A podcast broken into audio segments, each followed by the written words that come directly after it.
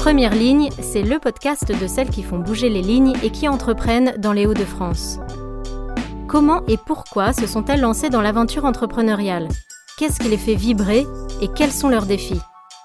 Nous allons découvrir ensemble leur quotidien et ce qui les anime. Rencontre avec des femmes qui ont osé. Je m'appelle Agnès et je vous souhaite la bienvenue.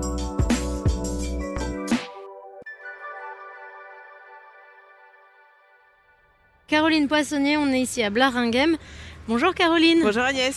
Je suis ravie de t'accueillir. Ben merci, moi aussi. Je trouve que c'est très beau euh, d'arriver ici euh, à Blaringhem. On a la chance euh, ouais, de travailler à la campagne dans un bel écosystème boisé. Et voilà, on est, on est fiers de, de ce site. Et alors, toi, qui es-tu, Caroline? Alors, moi, je suis Caroline Poissonnier. Je suis co-dirigeante du groupe Baudelaire Environnement avec mon frère, Jean-Baptiste. On est un groupe euh, familial, régional, indépendant, euh, spécialisé dans le traitement et la valorisation des déchets. D'accord. Donc, euh, on est sur deux régions, les Hauts-de-France et la Normandie. On fait à peu près 170 millions d'euros de chiffre d'affaires et on est proche des 600 collaborateurs. Donc une belle ETI familiale, comme il y en a quelques-unes dans le Nord, mais voilà, en tout cas, c'est la nôtre et c'est chez nous et c'est notre histoire et, et, c'est justement sur cette histoire euh, familiale on peut entrer on rentre, je, t'emmène. Et sur cette histoire familiale qu'on va euh, euh, pouvoir échanger ce matin parce que c'est pas tous les jours que j'ai l'occasion de rencontrer euh, des femmes qui travaillent en famille et c'est quand même un, sujet euh, intéressant. Enfin moi ça m'évoque plein plein de questions, mais avant ça j'aimerais bien savoir quel a été ton parcours. Alors euh, moi j'ai fait une prépa HEC à l'école de commerce de Grenoble. Donc j'ai travaillé deux ans à l'extérieur de l'entreprise familiale avant d'arriver ici en ressources humaines. Moi j'ai vraiment une majeure, une dominante très poussée sur tout l'aspect humain, RH, culture managériale, développement qui m'a amené voilà, à me spécialiser là-dedans et à rejoindre après l'entreprise familiale sur des dimensions à la fois RH et communication. Alors quand tu dis entreprise familiale, c'est depuis quand euh, que Baudelaire Environnement euh, fait partie de, Alors, du projet familial? euh, L'entreprise, enfin le groupe, a été créé par mon grand-père en 1964, a été repris du coup par mes parents dans les années 80. Ils ont travaillé pendant quasiment 30 ans hein, au développement de l'entreprise et mon frère et moi, ça m'arrivait il y a une quinzaine d'années maintenant et on a pris la tête, la direction générale, il y a, en 2018. D'accord. Est-ce que c'était une évidence pour toi? C'était une évidence pour lui. donc pas pour toi. C'était donc pas pour moi. Mais euh, voilà, je suis née un peu, hein, je suis tombée dans la marmite euh, quand j'étais petite. Euh, moi, je, c'était pas une évidence parce que voilà, travailler en famille, il y a des hauts, des bas, il y a des côtés très positifs, il y a des côtés moins positifs forcément. Et J'étais pas sûre, pas sûre du secteur d'activité qui est quand même très masculin. Euh, pas sûre avec mes parents, puis avec mon frère. Mon grand-père était à l'époque encore euh, très présent. Donc euh, voilà, mais en même temps, j'avais le côté et si j'essaye pas, je saurais pas quoi. Donc donc j'ai essayé. Bravo. Et on vient d'arriver. J'ai envie de faire une petite pause contemplation de l'environnement et puis on va revenir sur ce que tu dis parce que moi, je suis curieuse d'entendre les joies, les difficultés de, du travail en famille. Tout à fait. Alors là, on a un paysage euh, à la fois euh, très verdoyant, sauvage, et en même temps on voit au loin euh, des, bah piles sur, les, plateformes de ferraille et métaux, très exactement. On a la piste de lavage sur la gauche, puisque toutes nos bennes, on a près de 3000 contenants, hein, sont régulièrement nettoyés, surtout s'il y a du déchet fermenticible dedans. C'est aussi notre image de marque d'avoir toujours sur la route des camions et des contenants propres. Oui. Euh, donc ça, c'est ce qu'on voit juste là. On a croisé euh, en voiture. on, en a, on commence à en avoir pas mal. Sur la région, on est bien implanté. Et puis euh, au bout, vous voyez la plateforme plutôt ferraille et métaux, qui est une de nos activités, mm. puisque je vous ai, je t'ai dit tout à l'heure, traitement des déchets au sens large. En fait, on fait des déchets ménagers et industriels, des ferrailles et métaux, et puis des matériaux. Donc tout ce qui va être inerte, BTP, sédiments. D'accord. Voilà, donc ça c'est une des parties.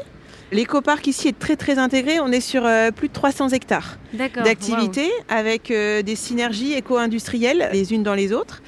Et euh, le but du jeu, c'est vraiment de créer des boucles d'économie circulaire, soit à travers la valorisation matière des déchets. Donc on va travailler les déchets, créer des matières premières secondaires qu'on va réintroduire dans le cycle de consommation. Euh, et si on ne peut pas travailler la valorisation matière, on va aller chercher la valorisation énergétique. Donc c'est-à-dire aller transformer les déchets, utiliser ce déchet qui pour nous est une ressource, mhm. donc soit une ressource matière, soit une ressource énergétique, et transformer euh, le gaz ou euh, des déchets en électricité ou en gaz vert qu'on réinjecte directement dans les réseaux ERDF, GRDF. D'accord. Nous, on travaille autour de la pensée que notre métier peut aider à limiter euh, les émissions de gaz à effet de hmm. serre et donc la préservation euh, du climat et de la planète dans son intégralité. Ce qui était assez novateur finalement pour euh, l'époque de ton grand-père d'avoir initié Tout à ce fait. Type de projet. Il a commencé les boucles d'économie circulaire dès 1989 hmm. en alimentant la finerie d'aluminium. À l'époque, on avait donc des fours qui étaient alimentés au gaz naturel. Il a été précurseur en France à alimenter une partie du gaz avec du gaz de centre de stockage.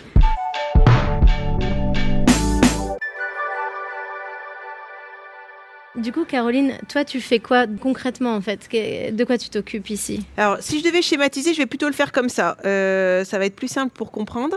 Jean-Baptiste, il est dedans maintenant, donc il s'occupe vraiment de la partie exploitation, commerce. Il fait tourner euh, l'entreprise au quotidien. Il est vraiment sur le terrain avec euh, les machines, les grues, les installations, etc. Jean-Baptiste, mon frère. Jean-Baptiste, mon frère, voilà, avec une vision du coup qui est plutôt court terme, à 0-2 ans, sur voilà comment la boîte se porte là maintenant. Mmh. Moi, je vais plutôt avoir une action sur le dehors demain, du coup, euh, par, euh, par opposition. Euh, avec une vision beaucoup plus long terme et des sujets plutôt d'ordre euh, stratégique, de vision, de gouvernance, d'organisation, de culture managériale, de talent. Toute la partie un peu support, mais qui est alors bien sûr en support euh, là tout de suite, mais qui est plutôt en support de préparation d'avenir. Donc toute la partie finance, l'IT aussi forcément, puisque tout ça c'est des socles importants qui font que si ces supports-là ne cohabitent pas et ne projettent pas l'avenir aussi, bah, le quotidien aura plus de mal à fonctionner. Mmh. Et donc, on a une, vraiment une répartition des rôles qui est très saine, du coup, puisqu'on a très peu de sujets. Voilà. On a très peu de, sujets. Je pense qu'en en 10 ou 15 ans, on n'a pas eu un sujet sur lequel on s'est dit qui est-ce qui va le prendre, ah en fait. Hein. Parce que JB a plutôt un, un parcours ingénieur, donc il est très technique. Euh, on n'a pas la, même façon de penser. On est un peu, euh, peu le yin et le yang, tant en caractère qu'en compétence et en appétence. Du coup, ça, je pense que c'est quand même une clé d'avoir une vraie répartition des rôles et d'avoir chacun ses périmètres d'action et sa légitimité sur son périmètre. Et ça, ça fonctionne plutôt bien. Alors j'ai une question. Euh, je me dis, est-ce que en fait, il faut bien s'entendre avec son frère, sa sœur ou un parent pour travailler ensemble? Est-ce qu'il faut un bon terreau de base ou est-ce que ça se construit? Ah, je pense que si le terreau de base n'est pas là, ça va quand même être compliqué. Il y a des difficultés chaque jour. Donc en fait, il faut quand même que le terreau soit là. Et la clé, c'est quand même la communication. Et si cette communication, elle n'est pas là de base, entre guillemets, mhm. alors je, râle sur ma fille quand elle dit de base à longueur de journée, mais c'est vraiment ça. c'est quand même la clé et le socle. Et je pense que s'il y a déjà de l'animosité, mhm. à, long terme, ça ne pourra pas marcher. Alors, qu'est-ce euh, que vous avez mis en place pour débuter? Enfin, voilà, ça fait euh, depuis 2018 que vous avez pris la direction ensemble. Donc, euh, qu'est-ce que vous avez mis en place au départ? Qu'est-ce qui fonctionne bien aujourd'hui? Bah déjà, cette bonne répartition des rôles, le fait de savoir mieux se parler, une des difficultés de travailler en famille, de travailler entre frères et sœurs, c'est l'affect. Hmm. L'affect qui est j'ai assez l'habitude de dire le meilleur ennemi. Ah Parce qu'en fait, euh, on, travaille ensemble, on s'aime, enfin je vais le dire comme ça, c'est vraiment mm. vrai, euh, euh, on se veut du bien l'un à l'autre, donc il y a une vraie bienveillance, mais cette bienveillance-là, elle peut se retourner complètement si à un moment on n'ose pas se dire les choses, par peur de froisser l'autre, qu'il le prenne mal, mm. etc des fois, il y a des tendances à avoir des non-dits. Et quand il y a des non-dits, il y a des tensions qui apparaissent. Et quand il y a des tensions, bah voilà, tout ça, c'est un engrenage. Il n'y a pas beaucoup de place pour. Il peut y avoir un ou deux grains de sable, mais pas beaucoup hmm. plus, quoi. Donc, euh, c'est vraiment important de savoir communiquer, de savoir se parler. Et nous, on avait pris un, coach. Alors, mon frère a l'habitude de l'appeler le thérapeute de couple. Il vous faut un bon thérapeute de couple si vous bossez en famille. C'est un peu l'idée. C'est de pouvoir avoir une tierce personne quand on a du mal à prendre des décisions parce que, euh, pour plein de raisons, on n'est pas d'accord ou on n'a pas la même vision ou le même engagement, euh, ce qui peut arriver dans cette situation-là, c'est de ne pas prendre de décision. Parce mmh. que euh, on veut pas passer en force, parce qu'on veut pas vexer l'autre, et quand on voit que c'est pas consensuel, bah on laisse le sujet de côté. Et ça, euh, on a eu tellement la preuve que demi-décision égale emmerde au carré, hmm. que c'est vraiment ce qu'on a décidé de ne plus jamais faire. Donc il faut qu'on réussisse euh, à conserver euh, cet esprit de famille. Et encore une fois, on, on, est vraiment, on essaye de garder la famille au centre. Garder la famille au centre du sujet parce que c'est notre force en fait. Sinon, on devient des associés mm. euh, lambda. Euh, on se voit du lundi au vendredi et puis c'est bien, on s'entend bien, on s'entend pas bien, voilà. Donc on essaie vraiment de quand on part ou quand on se voit le dimanche, c'est la règle, c'est on n'en parle pas et on se crée des cellules, même avec nos parents encore, hein, puisque mhm. nos parents maintenant se sont éloignés de l'entreprise, sont plus dans l'opérationnel. Donc quand on y allait le dimanche, ils nous posaient plein de questions. On a dit attends, c'est gentil, t'es dimanche, euh, on va s'arrêter là. Mhm. Euh, ils disaient bah oui, mais alors du coup, euh, nous on peut plus vous parler quoi.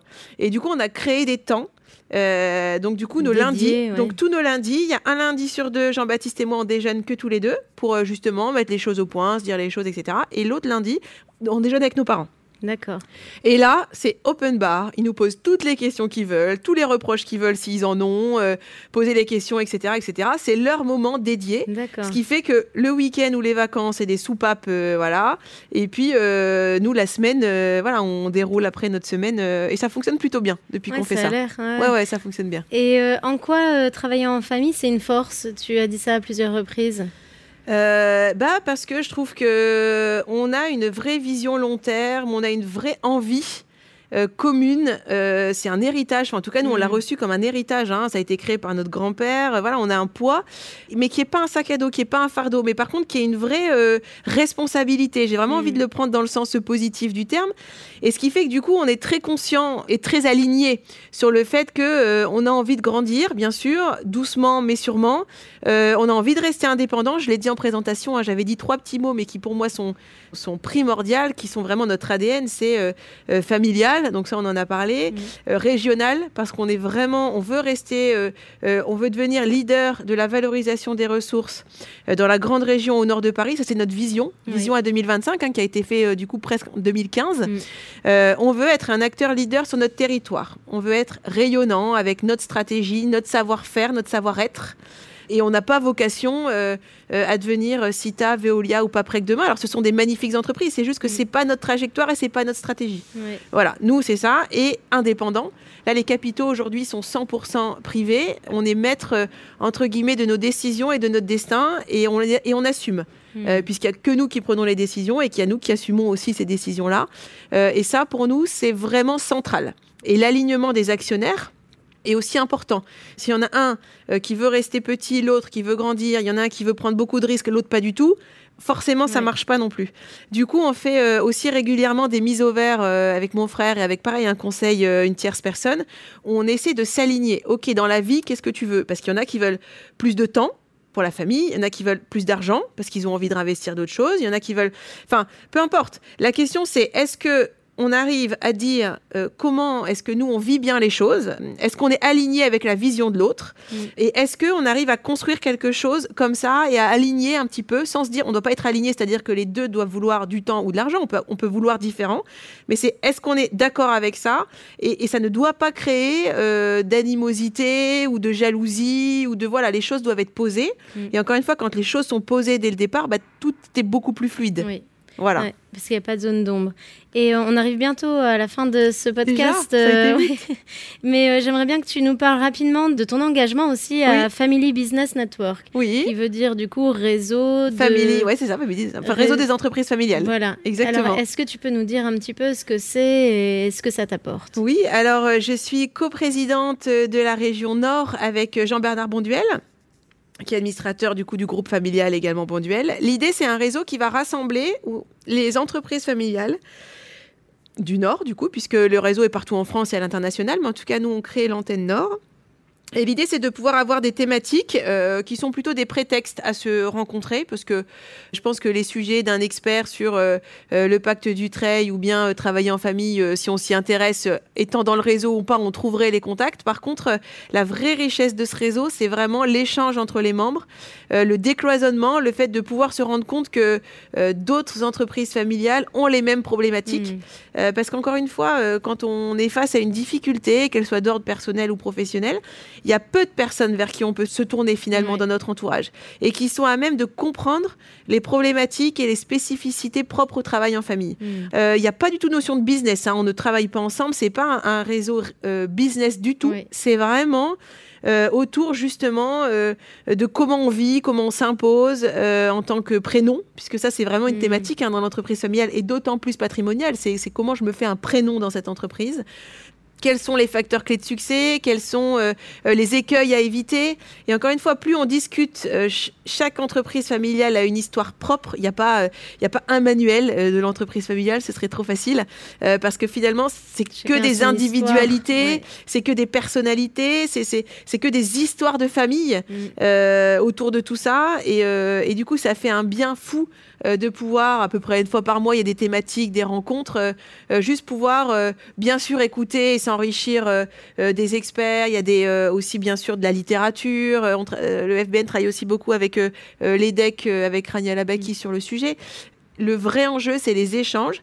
Et plus les entreprises familiales vont adhérer à ce réseau, plus on sera nombreux à échanger, plus ce sera riche. Mais voilà, on s'enrichit des expériences des uns des autres, du soutien des uns des autres. Il y a des amitiés qui se créent, qui sont parfois peut-être improbable mm. euh, parce que euh, pas le même secteur géographique, pas le même métier, pas le, pas le même âge. Donc euh, des rencontres qui, qui n'existeraient peut-être pas en dehors mm. de ce réseau, mais qui finalement, quand elles existent, sont vraiment très fortes.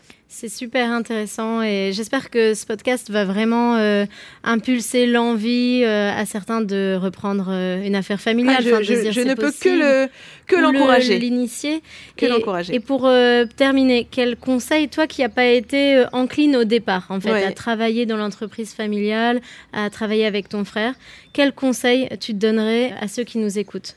Je dirais d'essayer parce que c'est une aventure qui est formidable, mais que par contre, si euh, ils se sentent pas bien, de pas se forcer. C'est, mm. on peut pas se forcer à reprendre l'entreprise familiale si on ne s'y sent pas bien, si on ne s'y plaît pas, si on n'a pas envie. Et vous, vos parents vous ont laissé assez libre de ce que tu me disais. Ils nous ont euh, vraiment euh, laissé la porte ouverte en disant on aimerait que vous, voilà, si ça vous intéresse, essayez. C'est aussi pour ça que moi je suis rentrée plus tôt. Il y a deux écoles hein, dans l'entreprise familiale. Il y a soit on rentre assez vite et on progresse. Nous, on a mis 10 ans, hein, 12 ans à monter mm. à la direction générale en étant, en apprenant au quotidien auprès des équipes, le métier, etc., en prenant, montant en responsabilité. Et puis, il y a l'école, euh, euh, on fait 10 ans à l'extérieur et puis on arrive sur des postes qui sont déjà de direction ou en tout cas plus haut. Encore une fois, dans les deux écoles, il y a des magnifiques réussites et il y a des parfaits échecs. Mm. Et, euh, et, je pense qu'il n'y a pas une bonne recette. Ça dépend des familles, ça dépend des gens. Par contre, une des clés, quand même, je pense, c'est que tout le monde fasse la même chose. Hmm. Que tout le monde rentre assez vite et progresse, ou que tout le monde fasse 10 ans à l'extérieur et arrive, voilà, passe par les mêmes étapes. Euh, comme mon frère, pour lui, c'était acté qu'il arriverait très tôt dans l'entreprise familiale. Moi, je me voyais pas aller faire 10 ans ailleurs en me disant, bon, bah là, euh, parce qu'au moment où je suis arrivée, j'étais pas tout à fait sûre. Hmm.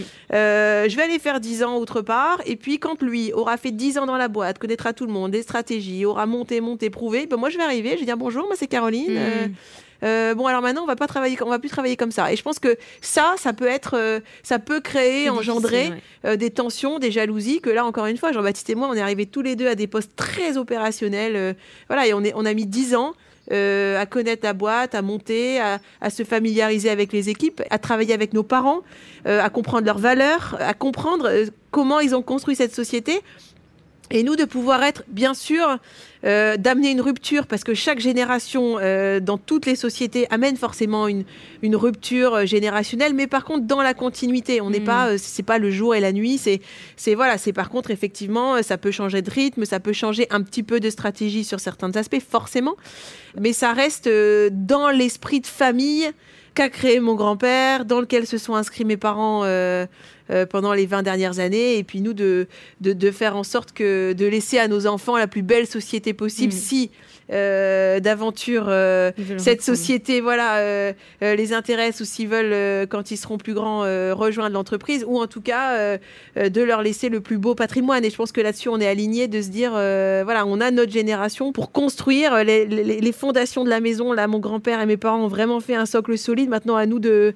de construire et de, et de faire prospérer cette belle entreprise merci beaucoup, Caroline. Merci. C'était passionnant de, t'écouter. Si on a envie de, te suivre, peut-être d'aller plus loin, c'est vrai que tu prends facilement la parole euh, en public.